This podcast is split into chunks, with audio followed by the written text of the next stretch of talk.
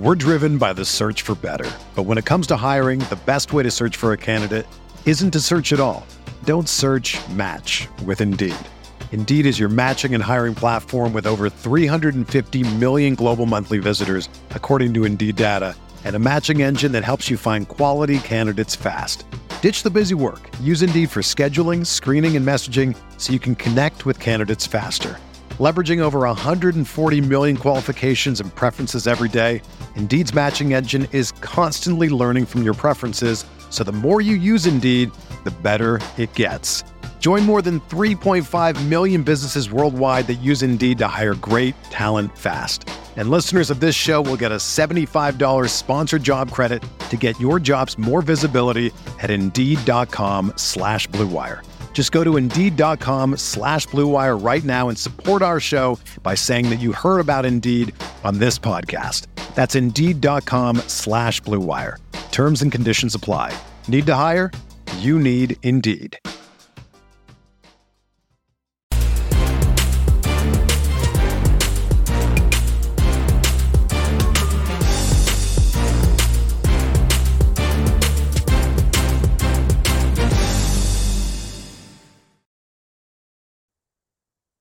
Welcome in to another episode of the Field of 68's Bracketology Show. That's right, the aptly named Fielding the 68. I am your host this Monday episode, Jim Root, joined by Lukas Harkins from Heat Check CBB and Andy Bottoms of Inside the Hall and the Assembly Call podcast, two of the best bracketologists on the internet.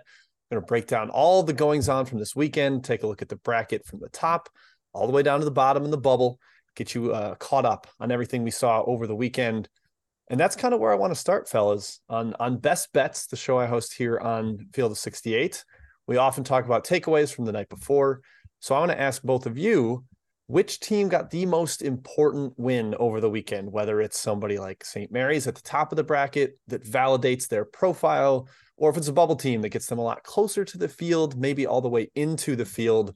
Lukas, I'll go to you first here. Which team made the biggest step over the weekend? Yeah, you know, I think I think I'm looking more as a matchup that did things both for a team and against another, uh, and that's that's Northwestern's win at Wisconsin yesterday. Um, I, I, think Northwestern is kind of one of those teams that was flirting around the cut line, but I was on the right side.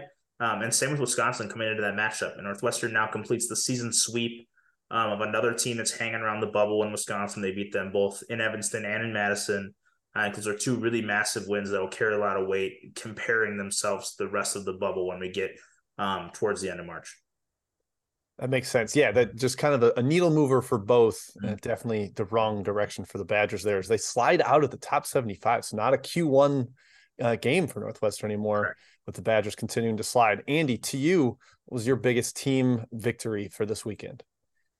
Well, on a personal level, it would be the uh, the IU win over Purdue, but uh, I don't know that that does a ton for bracketology because it really didn't push Purdue down very far. It gives IU a nice little bump, another good win, but uh, I, I, would not say that one, even though that was the one that I enjoyed the most. Um, I, you know, the one for me that kind of stands out as we think about talking about one seeds is Texas winning at Kansas State. Uh, I think it really propels Texas.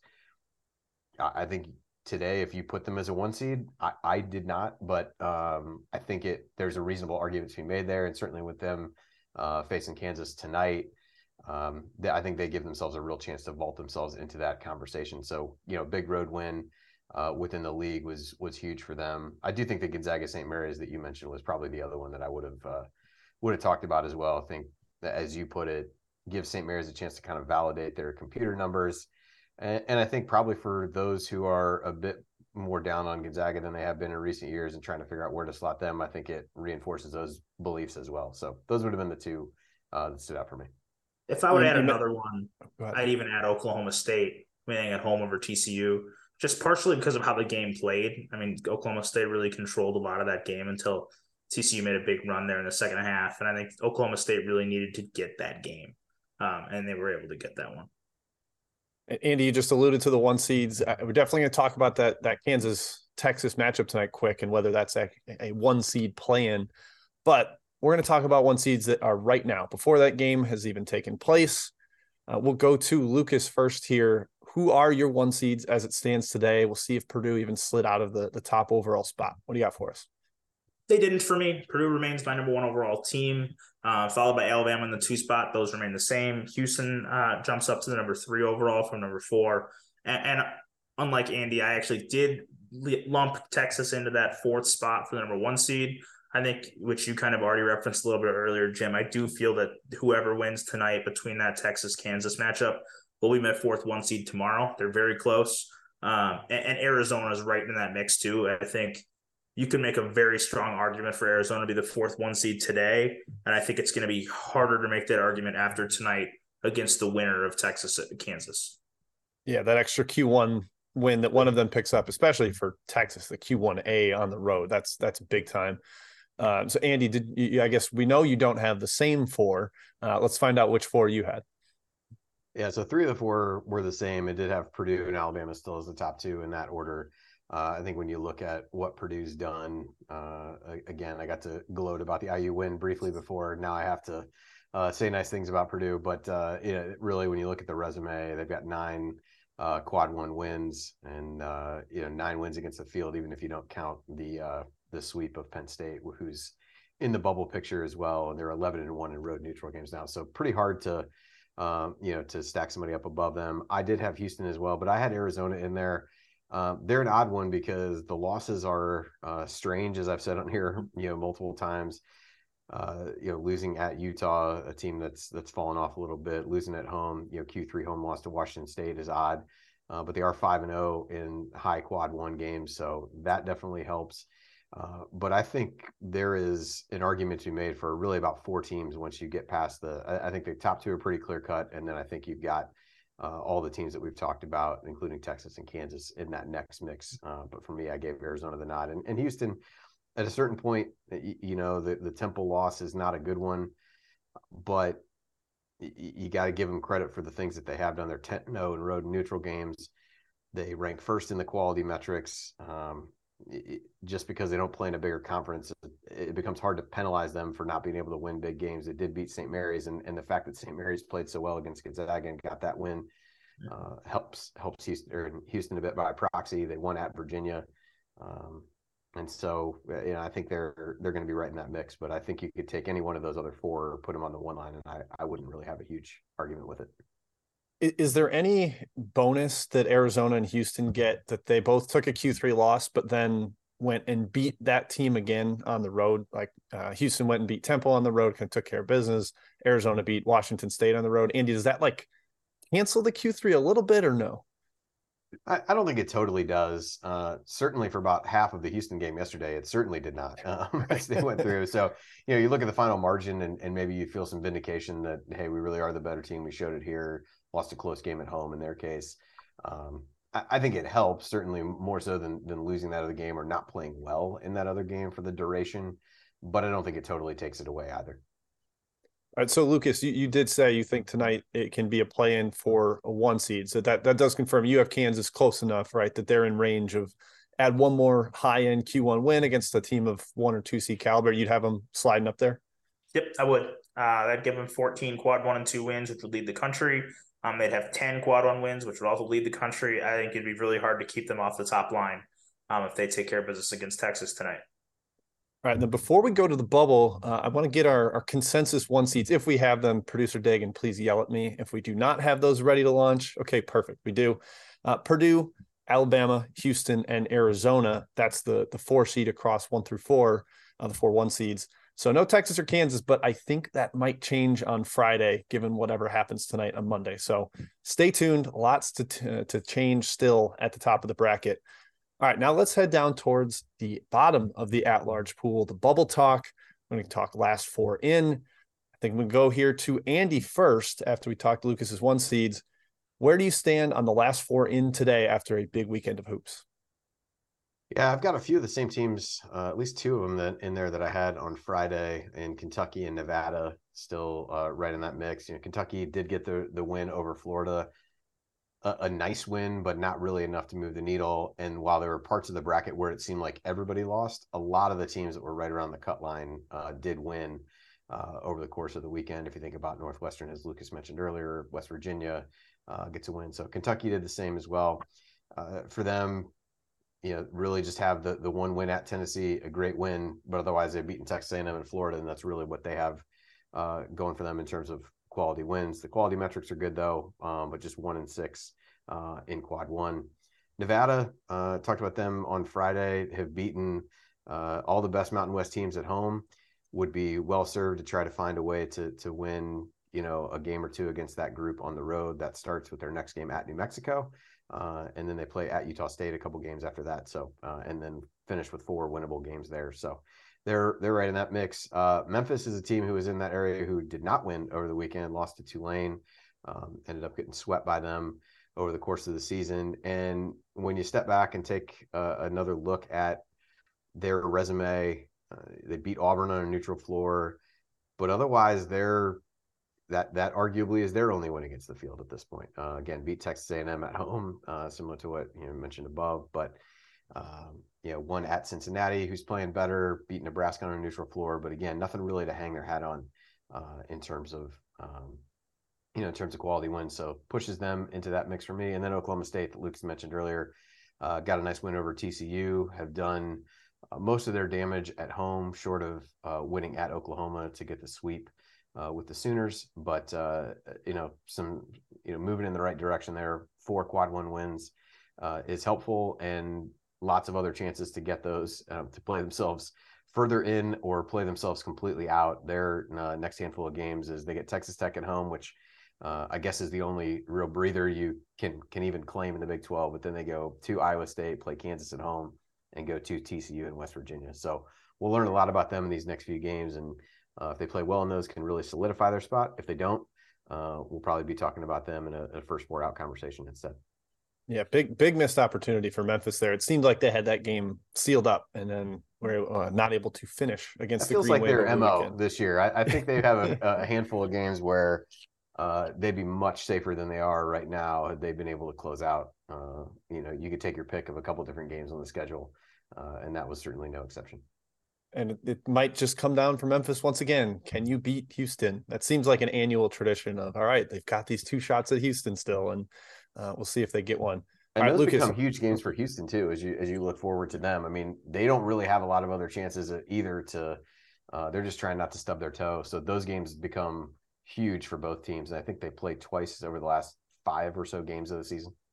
Yep. Uh, all right, Lukas, to you. What about your last four in right now? Yeah, I think we're getting a little bit closer in terms of overall bracketologists with the, around the same 68 teams getting in the field. Um, all four of Andy's last four in are in my field as well, although I'm a little bit higher on Oklahoma State and Kentucky. So my last four in, I'm with Andy on, Nem- on Nevada and Memphis. Um, those are my first two. And then I got New Mexico um, and Clemson filling out those spots. New Mexico, the road loss to Utah State, uh, isn't a real herder on last week, Wednesday but they have really poor quality metrics overall. They're getting really held down by being 73rd um, in DPI. They average 61 across the quality metrics. They got two of those quad three losses. Um, they're just kind of in a difficult spot in terms of where you want to seed them. I think their selection numbers are really good. Um, they're they're sitting in the top 30 in resume metrics, but the quality metrics lag behind in a way where I think they're in better shape for selection than they are for seeding right now. Um, as far as Clemson goes, back-to-back losses at Boston College, and then um, what would have been a nice opportunity at home against Miami. Um, they have three quad one, quad three and four losses. Uh, what really stands out for Clemson is their seven and three record against quads one and two, uh, but none of those wins are in quad one A. And once you see Clemson's non-conference strength of schedule sitting at uh, 339th in the country, um, it's pretty easy to make an argument against them as being one of those teams that's safely in the field because they weren't really challenged out of conference um, like a lot of other teams in the area were. Clemson's tricky right now, right? Because they're like right atop the the conference, so they could get the auto bid. But I think it's more interesting to look at them right now in this discussion because, like, look, if we ran the ACC tournament today, they're not the favorite to win. That's So- how I do my bracket too. I go Okay. by if there's if if it's a team that's of at large quality, I lead the I leave the auto bid to whoever is the highest rated seed in my brackets. I think that gives a picture of where a team right on the cut line really is. Okay, Andy, I assume did you give Clemson the auto bid this this week right now?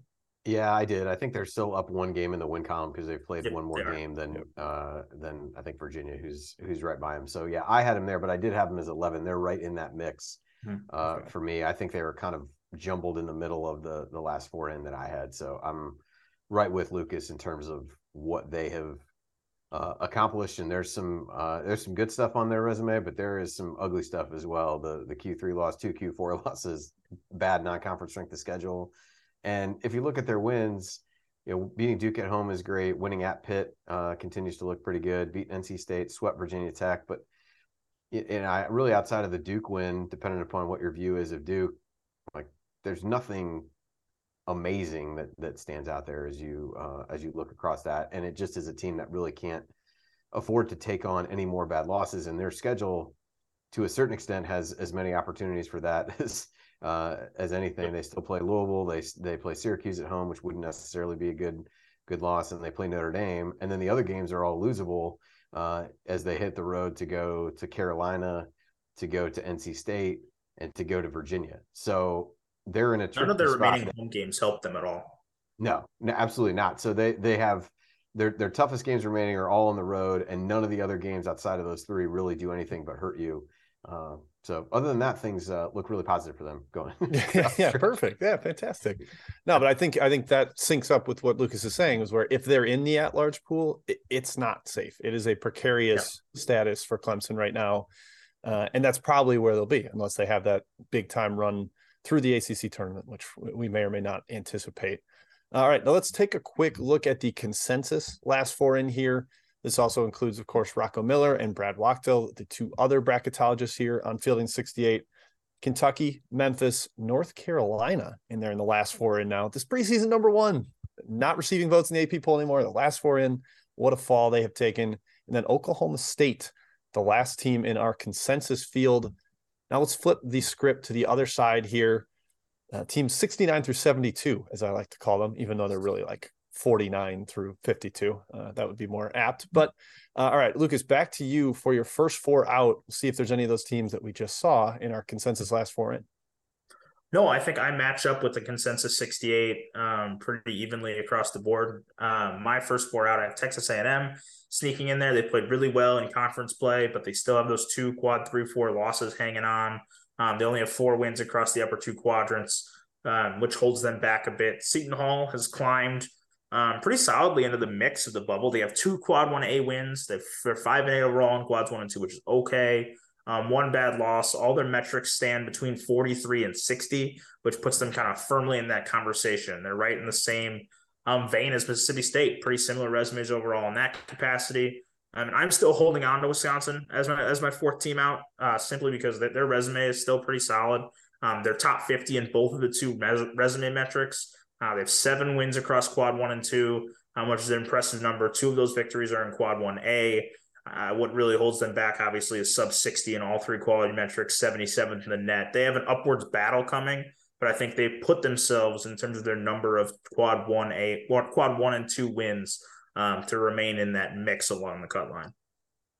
We're going to do a little more. The chat's talking about it now. After we get Andy's last four in or first four out, excuse me. We're going to talk a little more UNC. Don't worry. We, we've got to get the, the, the heels discussion given how close they now are to the cut line. But all right, Andy, what about you? Your your uh, first four out.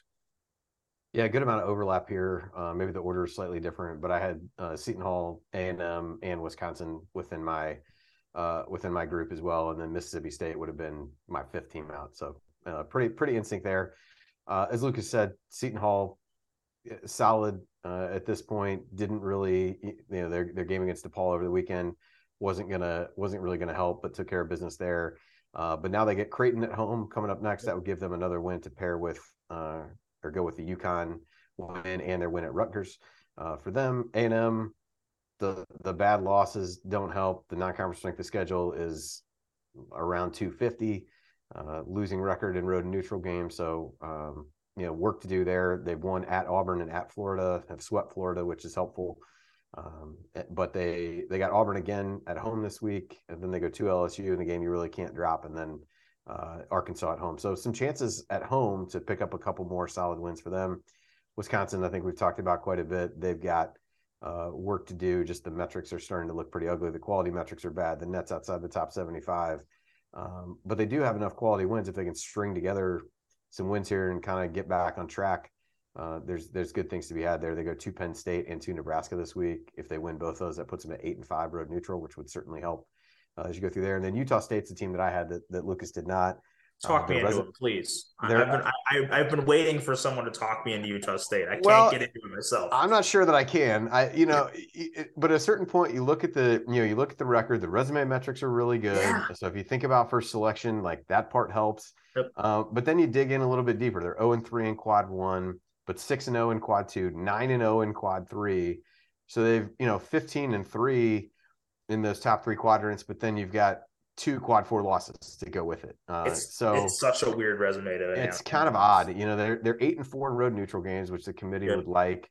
Um, you know, but the the challenge is they are going to struggle to find a road win to really move the needle at this point. They already lost at Boise State, at San Diego State, at Nevada.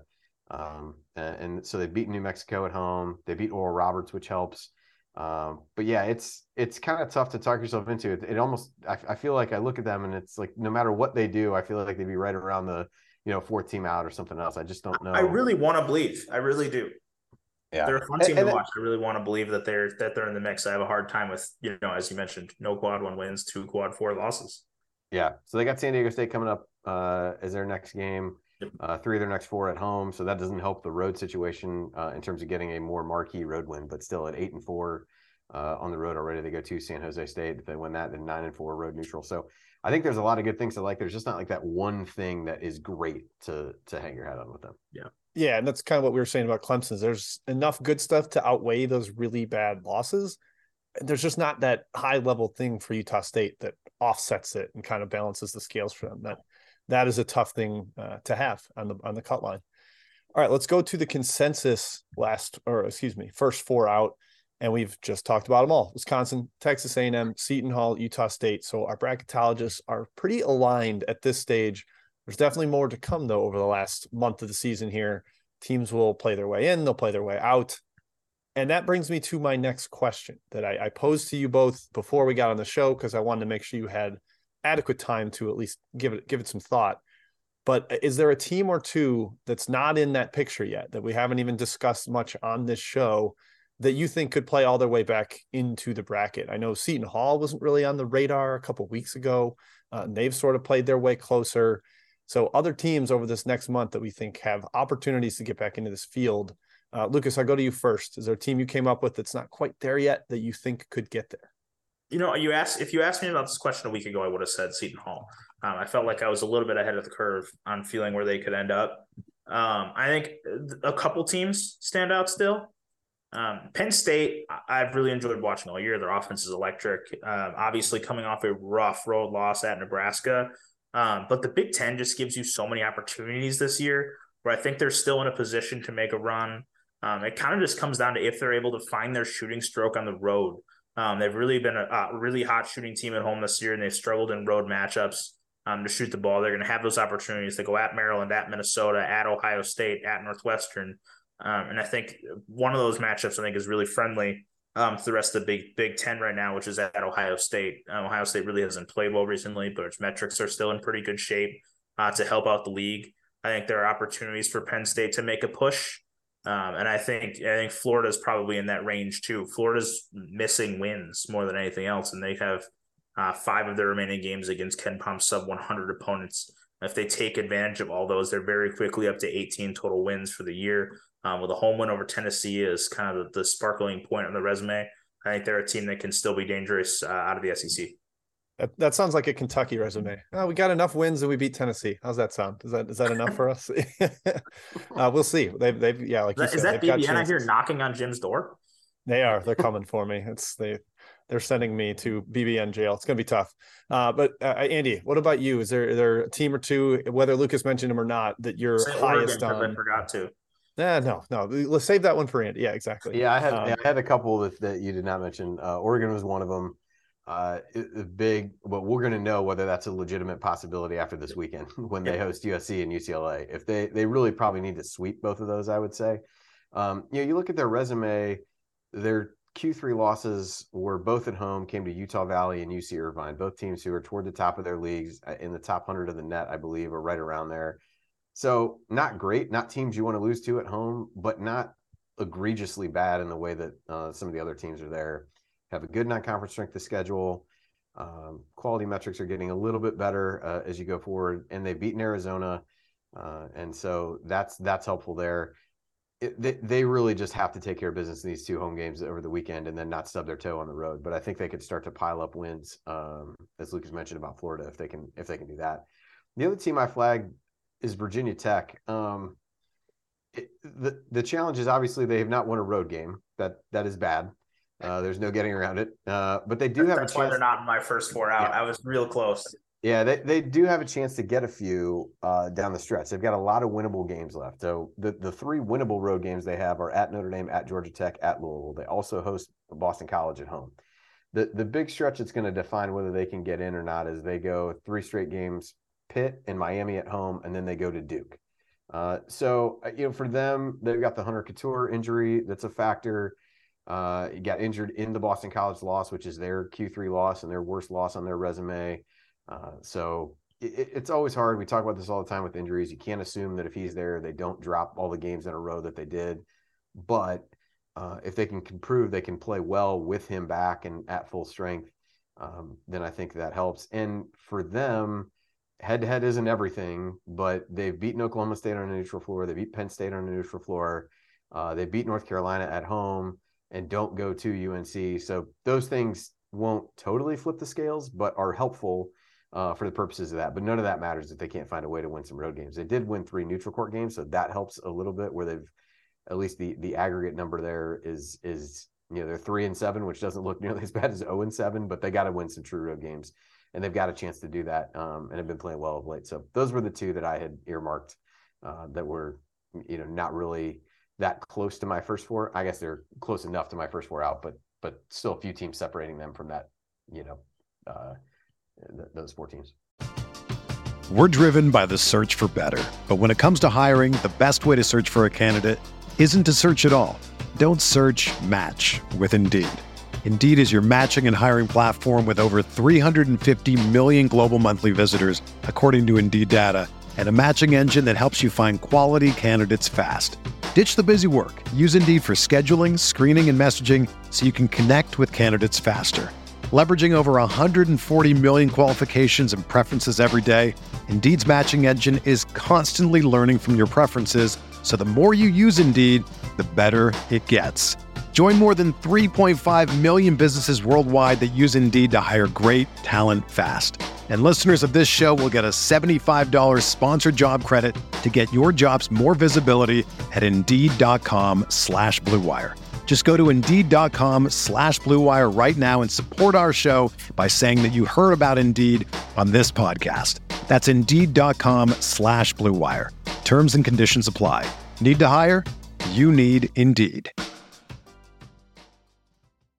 I'm glad you brought up Virginia Tech. That was the team I wanted to talk about just because with Cattoor in, they're 14 and 5, 5 and 4 against the top two quadrants, and that the loss to BC has the the asterisk if that's when he left. That's when he got hurt. So they are tricky. It's a tough team to figure out. And as that sample with Cattoor grows down the stretch here, I think they'll be able to make a pretty strong statement for themselves if if they win. It's it's pretty simple for these bubble teams. You keep winning and you'll you'll get in. So uh, we'll see how it goes down the stretch. All right, I promised UNC discussion and we did not deliver yet. So we want to. I, want to go back to them. Uh, Lukas, what is it about UNC? I guess you have them above your last four in, but that is not where they are in our consensus bracket. What is UNC most worried about on their profile right now? What what can they fix down the stretch? Well, being one and seven in quad one, I I think is really the standout thing. I mean, if you look at teams around the cut line, there's a lot that have uh, three or more wins in that department, and that's really the huge um, asterisk on the resume is not having those wins. Um, but there's opportunities left. Um, their schedule gets Virginia at home, Duke at home, NC State on the road, Wake Forest on the road. All those games qualify um, as quad one right now. Um, and a Miami game at home might get there. If Miami can creep into the top 30 of the net, they're 39th right now. Um, that could potentially creep into quad one too. So they need those games. Um, but really, right now, it's just they have a complete lack of quality. They're 0 5 in quad 1A. Their metrics are quite solid across the board, top 45 um, in all six resume metrics. I mean, all six uh, team sheet metrics, but it's the lack of quality wins that is just that's really blowing up their current status. Andy, these these committee members are humans too. is there anything that you think might creep into them? Like, all right, we know this team did this last year. They, they were a big discussion point on this show uh, most of February of whether or not they were good enough to get in. Then they go on that run and they make the NCAA title game. Do the human members of the committee have that in the back of their mind when they're thinking about the Tar Heels? I it shouldn't really factor into the decision making, but I also, as you said, it, it's pretty hard to ignore uh, completely. And I think if you see some of the same underlying themes from a year ago, again, I don't know that you can override the rest of the process to say, hey, we got to find a way to get this team in. But mm-hmm. given the the the guys that they have back that were also on that team and uh, some of the same issues uh, that you saw a year ago, I, you know, maybe there's an argument to be made there. But yeah, Lukas is right. I mean, the challenge is they just haven't beaten enough quality opponents. I mean, NC State is the only win they have right now over a team that is in the field or safely in the field. Uh, they did beat Charleston, so depending upon your view of them, whether you're giving them the auto bid or not, they're kind of in the the mix of teams that would be right around the bubble. But um, you, you know that that was a game that came at home.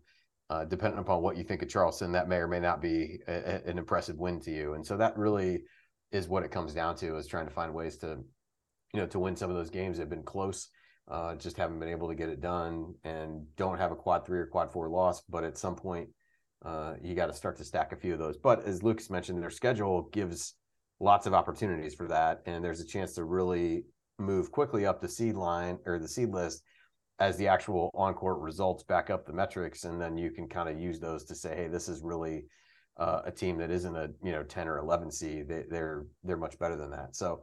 Uh, that starts with going to Wake Forest this week, and uh, that really these next four games are all pretty important for them, and the, get a little bit of a reprieve against Notre Dame and then have Virginia and Duke in two out of the last three. So lots of good opportunities, but if they don't take advantage of those, they're uh, they're going to be sweating it out uh, in the way that they kind of were last year heading into the ACC tournament.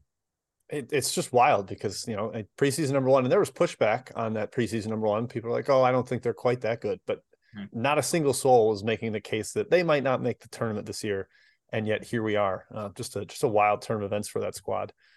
All right, let's go to a couple team specific discussion points before we hit a, a, few chat questions. Don't worry, chat. We will uh, we will hit those questions. Dagan is rounding them up, I'm sure, behind the scenes. I wanted to ask you guys about teams I'm calling can't win the big one, and this is pretty close to a Carolina related discussion too. Mm-hmm. Uh, but Maryland and West Virginia, two teams that are over against the top top of the top Q1A. Uh, Maryland's 0 and 5 versus Q1A, but 16 and 2 versus everybody else. That's pretty good. Uh, but we talked about Virginia Tech not having a road win. Maryland does have two, but they are not good uh, road or road wins. Not not needle moving road wins at all. So Lukas, where do we stand on a team like Maryland or West Virginia, who's also 0 and 8 versus Q1A, 14 1 versus everybody else? Great metrics. How do you kind of parse out these teams that don't have that top of the line victory to hang their hat on? Yeah, I'm a little bit higher on Maryland um, than I think others might be. I have Maryland sitting um, on the end on the back end of my seven line right now. Um, their metrics have creeped into the top 25 in quality. Um, 22 in BPI, 23 in KenPom, 20th in Sagarin. They're up to almost 500 across the top two quadrants. And I think when it comes to being over against the top line, I'm less concerned about that because they have seven overall losses. Five of them are against that top line. They've proven that they beat pretty much everybody they're supposed to beat um, and they lose the games against really really tough opponents, which is the case for most teams.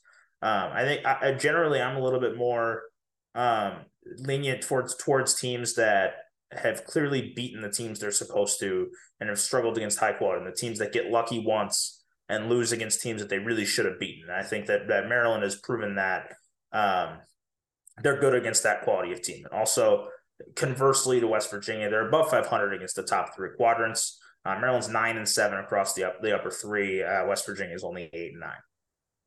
Fair enough. Uh, Andy, any additional thoughts on that one? Either of those teams, really? Uh, yeah, I mean Maryland. What they lacked, as you said, is is a signature road win. Um, you know, they did beat uh, ten, or not. They did not beat Tennessee. They beat uh, Miami on a neutral floor. Um, so that's a good win that that shows they can win away from home, but it's not the same as a as a true road uh, as a true road win. Uh, and, you know, and if you look at the four road games they have left, one's at Michigan State. That's going to be a tough game. Uh, obviously, at Nebraska doesn't probably move the needle a great deal. And then at Ohio State, at Penn State. So it, none of those you know, Michigan State's kind of the middle of the pack. Ohio State is floundering, and and you've got Penn State who's uh, fighting for a bubble spot. Like, you know, a couple of those could help, and maybe it's just a volume thing that at some point, if you pick up, you know, two of those four, gives you four true road wins on the season, and maybe it matters a little bit less who who you've actually beaten there. They've certainly shown they can beat uh, anybody who goes to to College Park, and uh, they got Purdue coming up in a in a week and a half or so uh, as they go there. So eh, I, I tend to side a little bit with Lukas. I have them on the eight uh, on the eight line. I think toward the front of my eight line, so pretty similar uh, to where he is. They've just you know kind of done what you'd expect them to do in large part, and maybe they surprise you and get a couple of these other road wins. And then West Virginia metrics look really good. Um, they haven't lost a game outside of quad one, so even though they've got a lot of losses there, they're all quote unquote good losses. I think the thing that you worry about a little bit with them, just because of the number of losses, is um, it gets hard to get. Can you get to 500 against the the top three quadrants, which they're within a game of at this point? But they got six wins uh, in in Q4 uh, that probably aren't going anywhere as you look at that. But I think you've seen enough from West Virginia. You know, winning at Pittsburgh looks uh, better than people probably thought it would. I think they ran them off the floor if I'm remembering that game correctly. Yep. Um, and so winning, you know, beating Florida again for bubble purposes can uh, be helpful. And and so I think if they can find ways to, uh, you know, a little bit the same. Can you find another couple good road wins there? But they've got tons of chances, uh, as we talked about on Friday with a lot of the Big Twelve teams. It's just, uh, you know, can you avoid losing the vast majority of them and playing yourself off of the bubble in, in a way that because you just ticked so many losses as you go forward from them. Yeah, I've got both as single digit seeds right now. Single digit. Wow. Okay. Yeah. And I guess that that is a team where once they're in, then you can lean more on the quality metrics for seeding if you want to do that. And that certainly bumps West Virginia up uh, among other teams. Yeah, your, your challenge as you look in the next few games for West Virginia is they've got Iowa State at home, then they go to Texas and to Baylor. Like if you lose all three of those games, it, you know it really becomes difficult to justify. You're then 14 and 12. Yep. And and historical precedent is saying, well, you're two games over 500. That's not going to happen. So that's the downside of what they have is uh, a lot of good opportunities, but if you get a stretch of really tough games and you lose them all, it, it you know the quality metrics can only save you so much uh, from actually you know losing games. Yep. All right, one last team I want to discuss before you know we go to chat questions, and that's Charleston, another team that is kind of Clemson adjacent. Where, all right, are they going to be in the at-large pool? Are they going to uh, end up as a, an auto bid in the, out of the Colonial? Uh, but Andy, I'll go to you first here do they have a chance at net large still after the two straight losses that they've suffered in the in the CAA?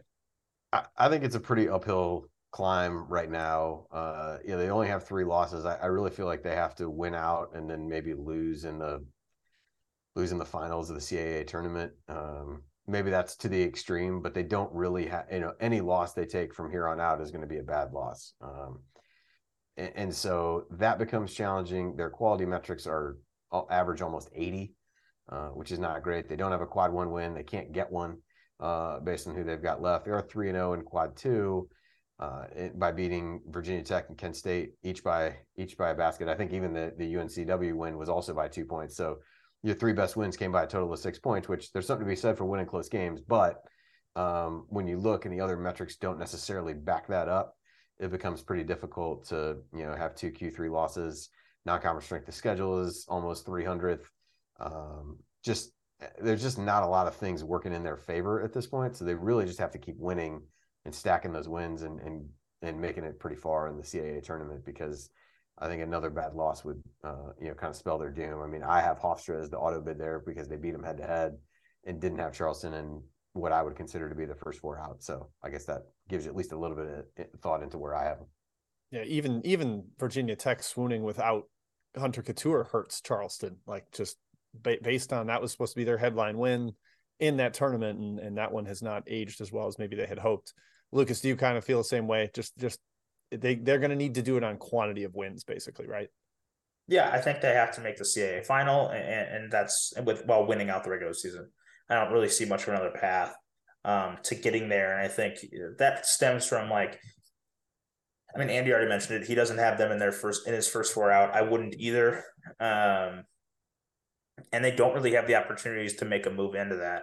Like if you look at the CAA as a whole, there's really only two wins of significant value to a team that, that's on the outside looking in right now. That'd be beating Towson um, or UNCW on the road, which they've already done. Um, and we already we still have them on the outside looking in. Their their road games left are against Hampton and Elon, which don't really move the needle at all. So I think they're in a spot where they need to win out the regular season and make the CAA final and lose to, you know, one of the Hofstra Towson UNCW at best. I want to ask, like, it, it, would it almost be kind of a death knell for them if it was Hofstra and then they had gone 0 and 2 against Hofstra and hadn't beat them? Like, did they, was it almost be more helpful if it was UNC Wilmington and not somebody that then swept them from their league? I'd feel the opposite personally. I'd rather lose to Hofstra twice, I think, and just be like, oh, this is a bad matchup. We lost two of our four games all season to the same team. We beat everybody else. Okay. I buy that. That's at least how I think of it. I don't know if the committee would agree with me on that, but that's how my thought process would go. Would just be chalk it up to bad matchup. That makes sense. All right, let's let's turn to the chat. There's plenty of wonderful activity going on in there. A lot of Big East chatter. Big East fans, passionate. Love to see it. Uh, speaking of the Big East, our producer Dagan is a Seton Hall grad. Dagan, what do you got for us? Any questions that we should uh, we should be discussing? Yeah, you took my comments right out of my mouth. A lot of lot of Big East chatter uh, in the chat. Uh, where do you see? Jacob wants to know: Can UConn jump to a three or four seed with wins over Creighton and Marquette? Can they beat Creighton and Marquette? That's my first question. yeah, I, uh. I, I think so. Um, it, it, obviously also depends. This is what gets difficult. I think everybody, uh, you know, they're good questions to ask, but the challenge becomes like it doesn't only matter what you do. Um, so I know Lukas probably gets this a lot too, where people ask questions on Twitter like, well, "What if this happens? Where can they go?" Well, if you were the only one playing games, then maybe that would be easier to, a little bit easier to answer. But I do think so. I mean, their their wins from the beginning of the season still carry a lot of weight. It, it, those aren't discounted, and so they've already stacked some good things uh, on their resume. So being able to to pick off a couple of the other good teams would certainly help them. Feels to me like a three is probably the ceiling at this point uh, for them. Just you know, there's all those Big 12 teams you got to kind of jump who every game is a chance to to pad your resume a little bit. Uh, I think they would need a lot of things to happen around them to get up to that point. But I think threes, um, you know, the ceiling. But I think they'd almost have to maybe not win out in the regular season to get there, but I think they'd have to come pretty close to that. Yeah, I agree with Andy across the board on that. Although I will say that I think this hypothetical actually gives a little bit more information than normal. Um, and that a win over Marquette would also mean a loss for Marquette um, in there, and with Marquette and UConn both kind of sitting around the four or five seed range right now. I think that that um, would get UConn up to the four line if they take if they take Marquette uh, and Creighton this week. Oh, one thing I want I we maybe could have discussed earlier, but I just want to do a little like how much does a team's net matter on their profile? Is it like five percent of what you care about? Like it's really not that important, right? I don't give much credence to it unless it's a good clear outlier. Okay. Yeah, I would, I would say the same. It's you know, unless there's something like Wisconsin being it. at 77 matters to me a bit. I I think it'd be weird to include. I think it's weird to include a team as an at-large team if they're if they're a road win over them isn't even quadrant one. Um, but overall, I don't put too much credence to it. Yeah, yep, it's just I a agree. sorting tool. That's the thing. That that's what it matters most as. So people stressing about their own team's net, don't worry about it. It's not that important. All right, what else, Dagan? Uh, I want to flip it now. If Marquette beats UConn and Creighton this week, can they get to the two seed line? I think it's a three for me. I think that's a three. I think the two seed line is pretty solid right now. Um, I think we kind of talked about that a bit with the one seeds, even, and that we've talked about how many of those two seeds are, are in contention for ones, whether that's Texas, Kansas, Arizona. We didn't mention them, but I even throw UCLA as a dark horse to get on the one line of that group, um, which really only leaves one of those two seeds up for grabs, and that's that's Tennessee for me right now. I think it would be hard for Marquette to get all the way up to there, but I think they'd be on the three line pretty safely with those wins. Yeah, I'd agree because you've got at least for mine, you know, three Big Twelve teams on the three line. Yep. If they continue to kind of beat each other up, you know that that opens the door. Plus, you've picked up those wins if you're Marquette in that scenario. So yeah, three feels uh, three feels likely if you're able to pull that off. I think two is a little bit difficult. You know, Lukas mentioned UCLA. They're kind of an interesting case. I think everybody thinks that they're that they're good, but their profile is not uh, not overly exciting as you really look at it in terms of yep. uh, of who they've beaten. So could potentially they get surpassed by somebody if they get really hot and they uh, drop a couple games with the, you know that seems they do go to Oregon over the weekend, but uh, and they have four road games left. But but until that last weekend when they host uh, Arizona, that's really their next big chance for a win. So they don't have a bad loss by any stretch of the imagination. Just again, you kind of look at them. You're you're counting a lot of the metrics and uh, and, and all the things that we think about how good they really are versus what maybe their accomplishments have been to this point. But even so, if they continue to play well, I'm not sure Marquette passes them even with with some of those wins. Yeah, tricky thing with UCLA. They have the same number of Q1A and Q1 wins as Wisconsin. Actually, less Q1 wins than Wisconsin. Like that's that's how skewed it's been. That's kind of the the good fortune of playing in the Big Ten versus every Q every game in the Pac-12 is Q2. It's not Q1. That's that's tricky. Uh, what else, Dagan? Uh, what are you guys' thoughts on Iowa? What's their uh, their ceiling and what's their floor for seed? I love Iowa's resume right now. I'm, I'm going to be honest. Seven quad one wins, 10, 10 and six over the first two quadrants. I've really jumped on the Iowa bandwagon from a bracketology perspective of late. Uh, top 33 across all metrics. I moved the Hawkeyes to a six seed this morning. Um, I feel pretty good about where Iowa stands right now. I think that they are um, in the mix to be like a very dark horse for a protected seed just because of how many opportunities the Big Ten gives. Um, I think they have arguably the worst loss in the entire country uh, but one that I believe they played without Kris Murray and without Connor McCafferty. So that's a game that if they're really in the mix for things um, and they play well down the stretch, I think that's one that can be that could be a little bit more discounted.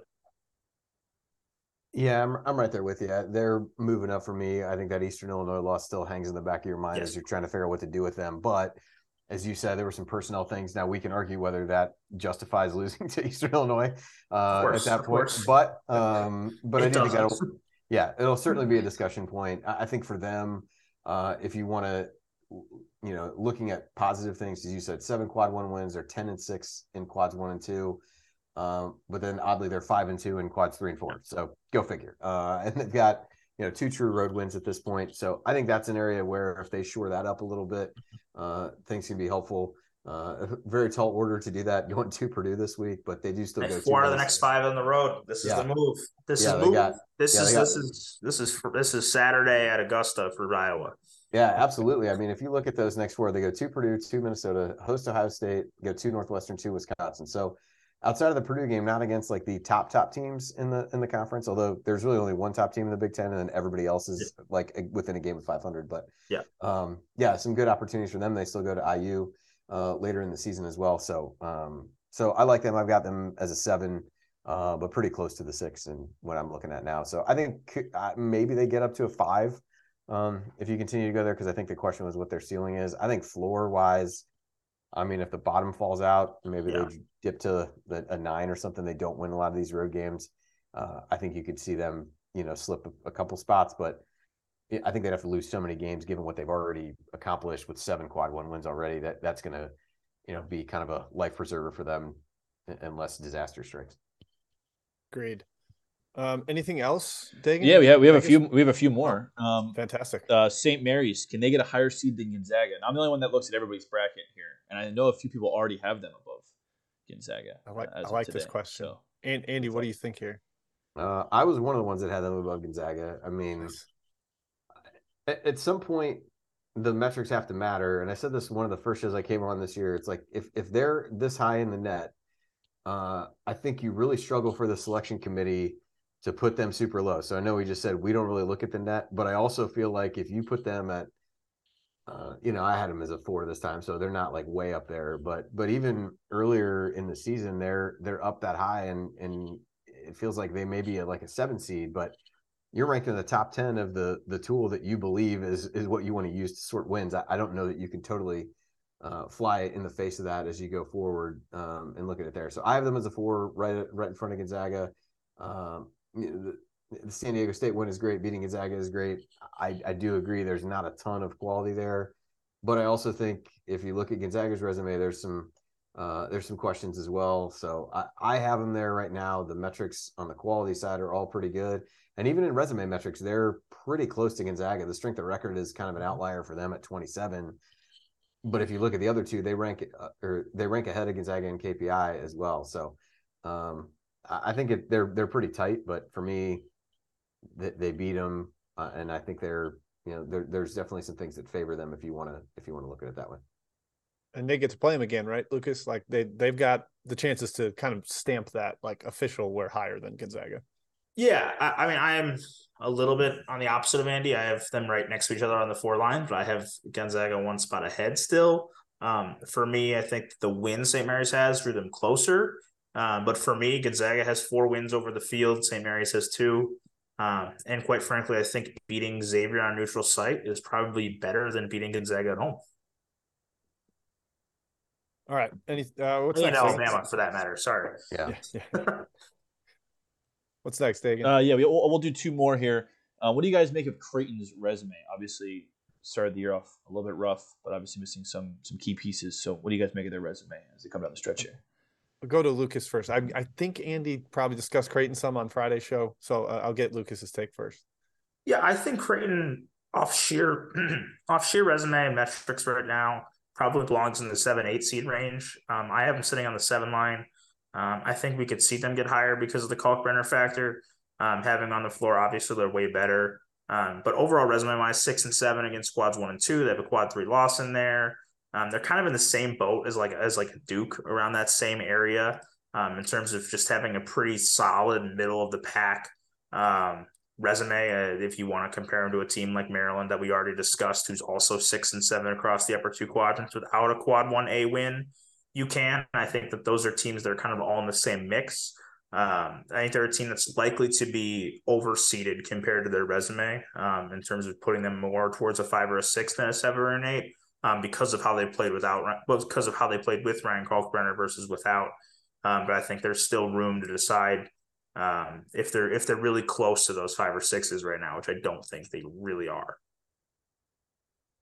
Yeah, I think they kind of end up, at least for now, right around where Lukas said. I think if you're the committee, I'm not sure you But feel boy, are they going to be a dangerous team there. slotting them in as an eight or a nine, and they're waiting a one seed in the second round. I, I do think there's um, some validity to that part of it, and yeah, they've, they've played well. Even the the losses they've taken uh, in conference plays, they've you know gone. So they're uh, you know nine and two in their last eleven. They lost to to UConn on in Xavier on the road. One of those just by three points. So uh, I think they're acquitting themselves relatively well and and have chances uh, certainly down the stretch to you know they, they host UConn, they host Marquette. Uh, so I think those become really important games for them to try to get those top end wins. A lot of winnable road games as well to uh, show that you can do that. So I think they've got a chance to really beef that up. And and again, another team looking to try to justify some of the quality metrics and things like that by uh, winning some games and improving their resume. Another thing I'll say about Creighton is I think we don't really, I think we, we preach a lot that conference record doesn't matter. I think most of that preaching comes more towards the bubble. Um, I think there's value in winning a conference, and I think Creighton has a has a pretty decent shot to still win the Big East. Very true. All Last right, one, Dagan? last one, last one. We're gonna look at uh, a, a team that a few of you guys had in the last four in what just a week ago. They're going the wrong way. Uh, it's Arizona State. They have any chance of getting back to the NCAA tournament, or should Sun Devils fans get ready for the NIT? They want they want Creighton to keep winning. That's for sure. I, I they they have not done themselves any favors whatsoever at this point. Um, and so I, the the challenge, as we talked about before, with the the Pac-12 is that the number of wins you can get there that really move the needle is not what it is in some other conferences. And so they are in a difficult spot where you really you don't impress anybody by beating Stanford and Cal up next. You don't really impress anybody by beating Colorado and Utah at home. And they go. finish and they finish with their last three games Yeah, at baby. Arizona, at UCLA, at USC. You go and win, you know, even two of those games, you know, you win the four leading into that and you go two and one in that stretch. I think you've you've got an argument at that point. But I refuse to count out Arizona State until 1.30 a.m. on March 5th yeah, after exactly. that USC game. Exactly. So that's really the stretch that matters for them. They they just got to get there, go 4-0 in the next games and get to that stretch. Um, you know, at that point they'd have 20 wins, which would be helpful and and um, but yeah, the nothing no wins matter except whatever they do in those three. Get to the road trip at 20 and 8 and let's dance. Yeah, give yourself a chance. That's all that matters. Uh, all right. I believe that wraps it up. Dagan, anything else we should hit? Uh, Uh, we, can, we, can do a, we can do a quick one, very quick one. Okay. Uh, what seed do you guys have Pitt currently? A team we haven't talked about too much yet, and that's been going in the right direction. Pittsburgh. I've got Pitt hinging on my 10 on my 10 11 line right now. I haven't really decided. I think I put them at the 11 this morning, but they could easily be a 10 for me tomorrow. Quad four loss kind of holds them down. Quality rankings are nearly at 60 on their average, but eight and six across the upper two quadrants, I think puts them pretty safely in the field. Um, and I think you can make an argument as high as a nine if you want to. Yeah, I had them as I think my third or fourth 10 seed uh, at this point. So kind of in the They're my top general 11. vicinity. I think you can. It, the the teams I have pretty close to them around there are West Virginia and, and Northwestern. You know, they lost to one, they beat one. Uh, as you as you look at head to head and and kind of some of those teams that are closely clustered together. But um, yeah, I have them right in that that 10, 11 range. I think there's things you can like that would slide them up toward the top of the 10 line. There's things you can not like that might push them back uh, onto the 11. But to me, they've won enough and, and won enough on the road uh, to be kind of clear, just clear of the last four in Yep. category. Agreed. Well, that is it. Uh, do we have any games to watch this week, fellas? Ones that you are most Uh, like looking a at thousand before of you? them. Good A God. thousand. A thousand. Let's list all a thousand. Oh, let me pull up my email to, to Dagan with my full list. Let's see. Uh, and I'm entering I mean, my- Texas, Texas, Kansas tonight is the is Texas, the big one at the Kansas, top the Duke, Miami. sure. Texas, Kansas, Duke, Miami, Marquette, UConn, TCU, K State, Rutgers, Indiana, Arkansas, Kentucky, Auburn, Tamu, North Carolina, Wake, Maryland, Michigan State, Nevada, New Mexico, NC State, Virginia, San Diego State, Utah State, Iowa State, West Virginia, Creighton, Seton Hall, Oklahoma, Baylor, Wisconsin, Penn State, Florida, Bama, USC, Oregon, Northwestern, Ohio State, Iowa, Purdue, and that's all before Friday. so people should watch basketball this week, is what we're saying. Andy, any you're, any that you're like zeroed in on non IU fandom based? I did have I did have most of those. At least if I was able to keep up with Lukas, he really took your challenge to heart to list uh, list as many as he could. Uh, so that was that was good. Um, you know, I think as you look at ones around the bubble, uh, Auburn going to Texas A&M is another good chance uh, at a win uh, for the Aggies. It's a lot of things that we talked about this week. You know, Maryland goes on the road to Michigan State. Can they find a way to win that game? Uh, Carolina goes to Wake. Can they they find a way there? Um, and some good Mountain West games: Nevada, New Mexico, and San Diego State, Utah State. Those matter for um, you know, really, I think Nevada, New Mexico, uh, who's a tough team for me to totally sort out, and uh, and Utah State. Uh, those are important games for all three of those. So I think those become uh, pretty important as you look at it that way. And uh, yeah, so those are those are the big ones. Wisconsin, Penn State, big one for the bubble uh, as well as you think of it. Uh, as you think of those teams who are either in that first four out or lurking just outside that first four out. Yeah, that's not quite loser leaves town, but we're getting we're getting right down to it Yeah. with those with those Pretty darn outside the field. Yep. um, all right, that is it for this Monday edition of Fielding the 68. We'll be back on Friday at 5 p.m. Eastern. Different crew, but same kind of idea here. Going to get a lot of bracketology knowledge. Don't you worry about that. Uh, thank you to Dagan behind the scenes. He will be releasing the consensus field on Twitter, so keep an eye out for that. Coming from the field of 68 on Twitter. Uh, shout out to Bet Rivers for powering this episode. As always, thank you to Andy Bottoms and Lukas Harkins for educating all of us, both the chat and myself. It is, is always nice to hear from the experts. That's it for tonight.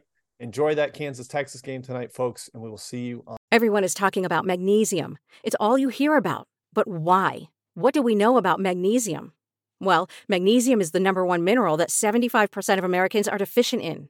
If you are a woman over 35, magnesium will help you rediscover balance, energy, and vitality. Magnesium supports more than 300 enzymatic reactions in your body, including those involved in hormonal balance. From functional medicine doctors to mental well being and female hormone experts, we all know that magnesium is the one mineral to improve all aspects of well being and health. But which one?